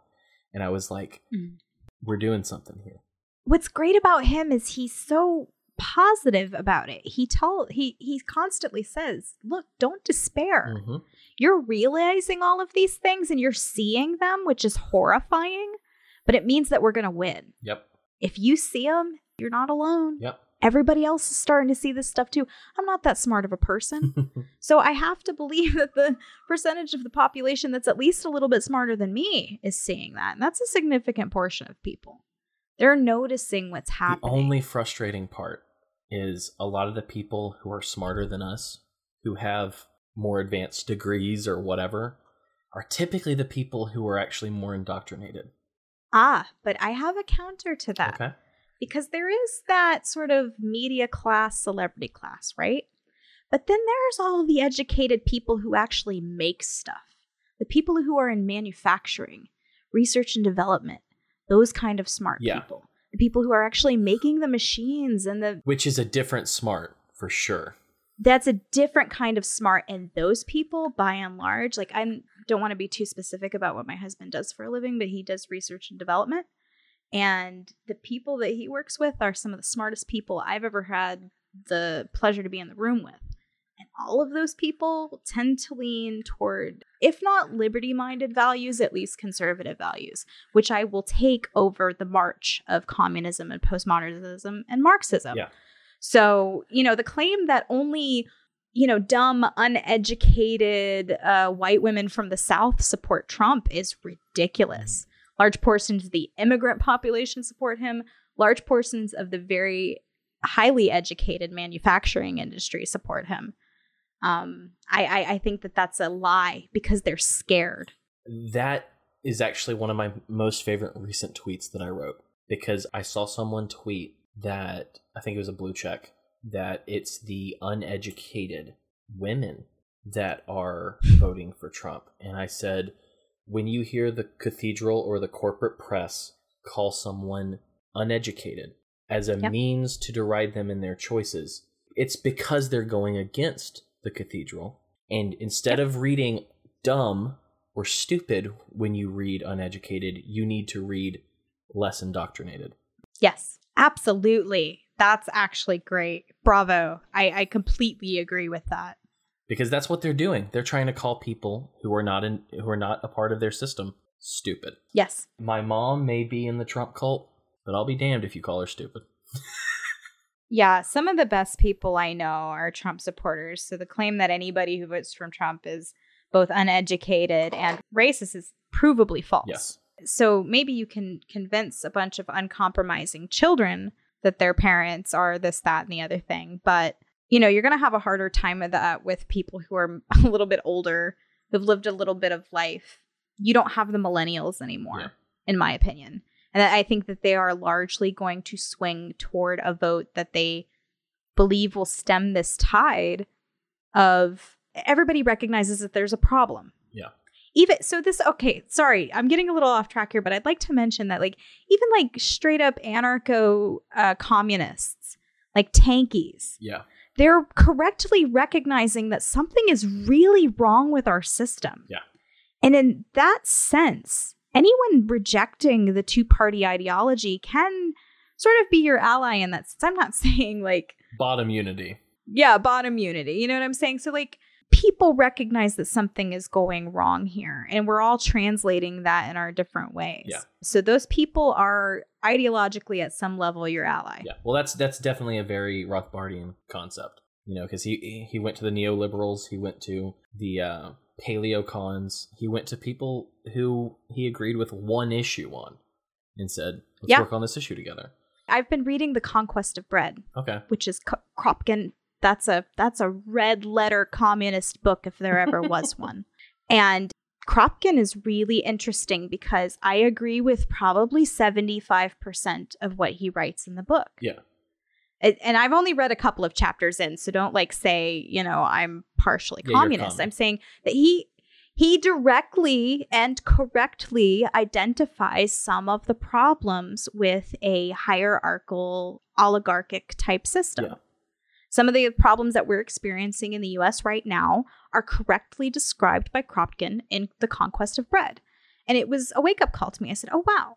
You know, like maybe this whole like communists are entirely my enemy. I have nothing I can learn from them is sort of a narrow and simple minded way to view how I should take in ideas. Yeah. And so I can correctly identify where Kropkin is going wrong and appreciate where he's gone right or where he beautifully describes things that I recognize as problems too. And don't cut yourself off from being able to like wander in the ideological garden. You don't have to subscribe to being a communist to read communist literature. Like you can benefit from it. Yeah. Like give yourself the opportunity to do that. Yeah, well, in, in the very least, so that you can steel man their arguments and argue against the best argument they have instead of Absolutely. straw manning them. Since RBG is dead, did you go to Jo Jorgensen's website and check out? Have you been to it at all? I went to it the day that they announced her and it was crashing because they weren't prepared. so, So that was the last. that time. was it. that was the last time. Oh, and then I got yelled at by a bunch of LP drones. So it didn't inspire me to look further. So on her website, her last news item was her list of possible Supreme Court nominees that she would her list that she would use if she became president. I'm guessing Judge Napolitano was not on I there. did not see him, but there was someone on there that I wanted to point out, and that's Alan Dershowitz. Who? Okay, so Alan Dershowitz, he he went to Harvard. He's a well-known lawyer. He was on Ep- he was on Epstein's flight logs. Okay. Oh. Yeah. Uh, but here's her. Yeah. Here's how she described him. Alan Dershowitz became the youngest full professor in the history of Harvard Law School at the age of 28. He successfully defended Harry Reams, the actor in Deep Throat, arguing that consumption of pornography was not harmful.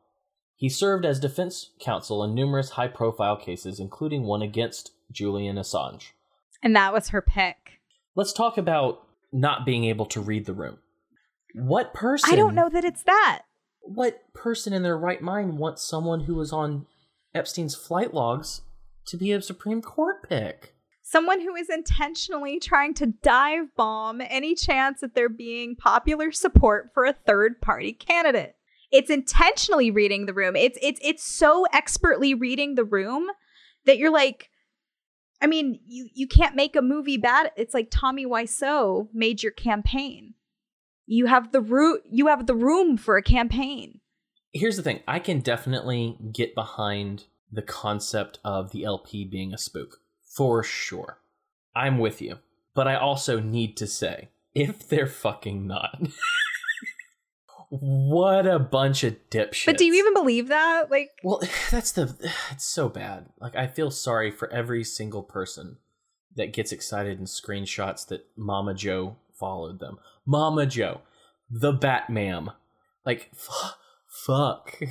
you can appreciate that those people are sweet and well meaning. Like a lot of people who are liberal are sweet and well meaning. I just feel sorry Some of the people them. that I think are the best uh, humans that I know who are lovely people are politically left and completely snowed by the cathedral and would hate me if they ever actually bothered to like look into my internet history or statements. Yeah.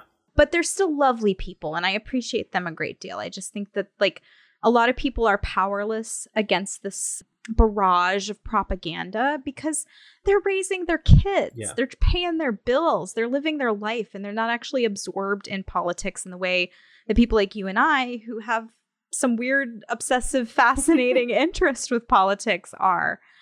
And I can't blame them for just nominally looking at the situation being like, well, no, I don't like racism. Oh, no, I don't like kids in cages. And I didn't know about it until right now.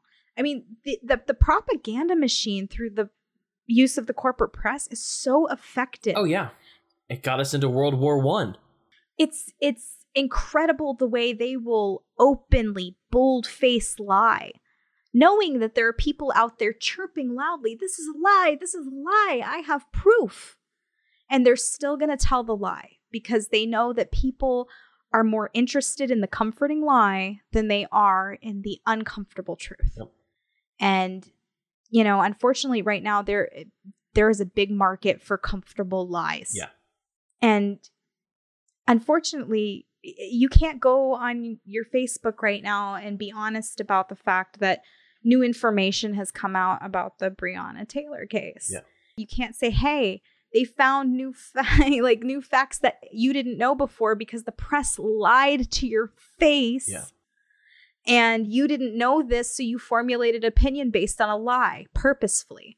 So when you we can laugh at the idea that the LP is not a spook, but you see uh, provably that everything around you is a spook. Yeah. It's like all of it is a gossamer rose-colored fantasy directed to either make you upset or make you feel comfortable. We've been talking for almost two hours, so we, I don't think we can go into it too deeply. Damn. But I think most people are missing the point with Breonna Taylor. I think people are saying things like no knock raids need to end. That's true. No knock raids shouldn't Mhm. happen. But people are missing that no knock raids are a symptom of the drug war and came out of the Mhm. drug war and were legitimized and propagated by the drug war. I'll be honest with you. If I was her boyfriend, husband, whatever, and I was sitting in my house and then I heard bang, bang, bang, police, and then the door was down, I'd be shooting too. Because, I mean, regardless of whether or not they knocked or said or announced themselves, the police were home invaders, and home invaders in my house get bullets. So, unfortunately, because the corporate press is not interested in whether you live or die, whether innocent people are harmed, or whether cities burn down, a lot of myths and untrue things about the Breonna Taylor case were put out. And the Washington Post, surprisingly, actually did a really good job. They put out an article that kind of goes through the facts of the Breonna Taylor case and lays out some of the things we've all been told, all believe, all have heard are based on sort of like the propaganda machine of the corporate press. Yeah.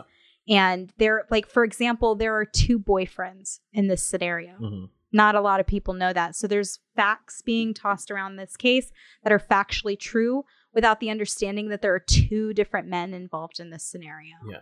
There's also the judge who signed the warrant. There's a lot of copy pasta that goes on with with those kind of things. Everybody's doing a really good job to say I'm not responsible for this. Yeah. And no one's sort of taking responsibility for a innocent woman who got murdered. And the the state has failed her, the press has failed her, her ex-boyfriend failed her. The only person that did right by Breonna Taylor was her boyfriend, Mr. Walker, who laid his life on the line to try to defend her. Yep. And in my mind, that is a good man and a hero. Yes. And he's being maligned as like a drug dealer because nobody's bothering to look into the facts of the case and understand that there are actually two men involved in this scenario. And one of them is like a drug dealer and goes to jail a lot. And one of them is just a man who fell in love with a woman. And one night the police broke into the house. Yeah.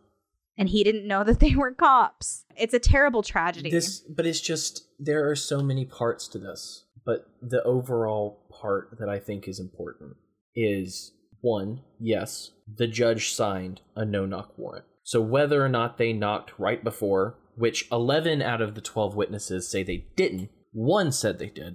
They heard him knock and announce themselves. And so I guess Mhm. One witness plus three cops is somehow more than 11 other people. But the the point is, I would lay this at so many feet before I would Kenneth Walker. Yeah. I would I would lay it at the feet of the judge especially. Any judge who signs a no knock warrant, fuck you. They did the same thing to Duncan Lemp. Yep. And that is much more clean example of police misuse of power. Yeah. But it won't ever get brought up in the press and we know why. Yeah. And like to belabor the point, we know why Yeah. because it doesn't generate the kind of hysteria that, you know, cer- certain skin color is more plays better in the press. Yeah. And that's what we've allowed ourselves to become victims to. Yeah, or Daniel Shaver, who was shot in that hallway, and the cop who shot him now gets a pension because he got he he got brought back onto the force so he could work long enough so that he could get his pension because he claimed that he got PTSD from shooting Daniel Shaver.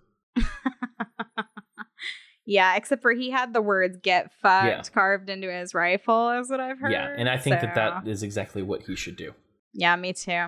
But you know, this guy's got to go through the rest of his life with his face. Yeah, And so a lot of people have seen that face. And then you also have repercussions from the culture and the society too. Yeah.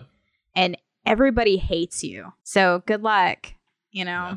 That's all I have to say about that. And so I think to wrap up, we've had a good conversation about several things. And I think the thing that we should take away from this, the most important aspect, is that Titty Pussy should become the president of the United States.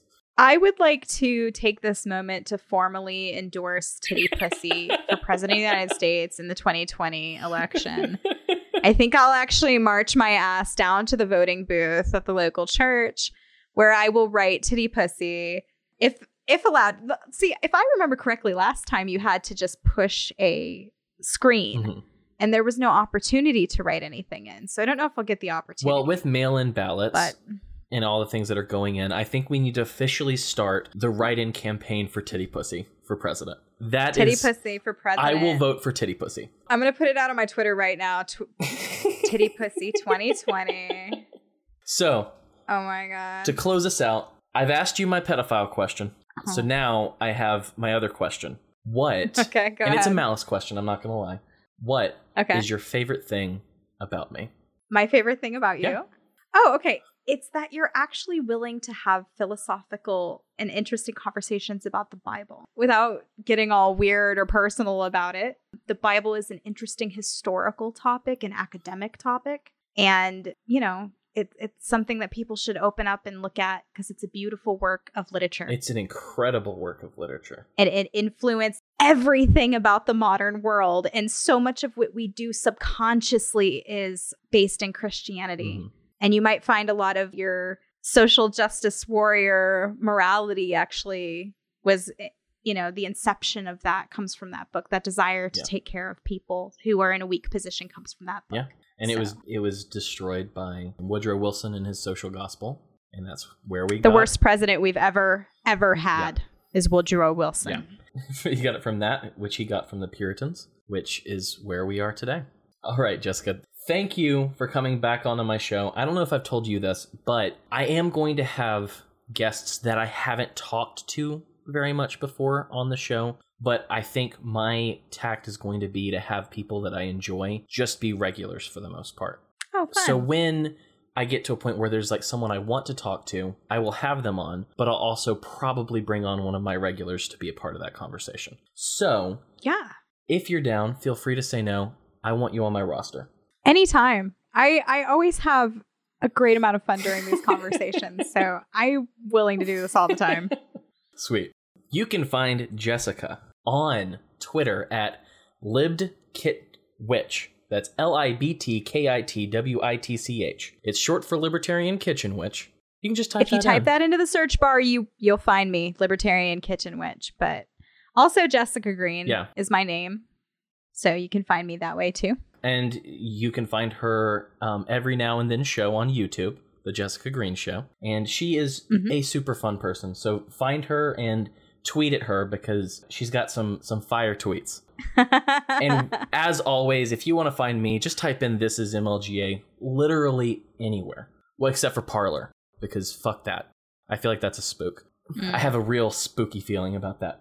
But everywhere major, type in this is MLGA. If you want to send me an email, cam at mlganetwork.com. And if you want to give me money, I want that. So, you know, Patreon exists. Lots of money. Cam's money. Daddy needs more liquor. so, again, thank you, Jessica. And thank you for listening. And as always, stay sane.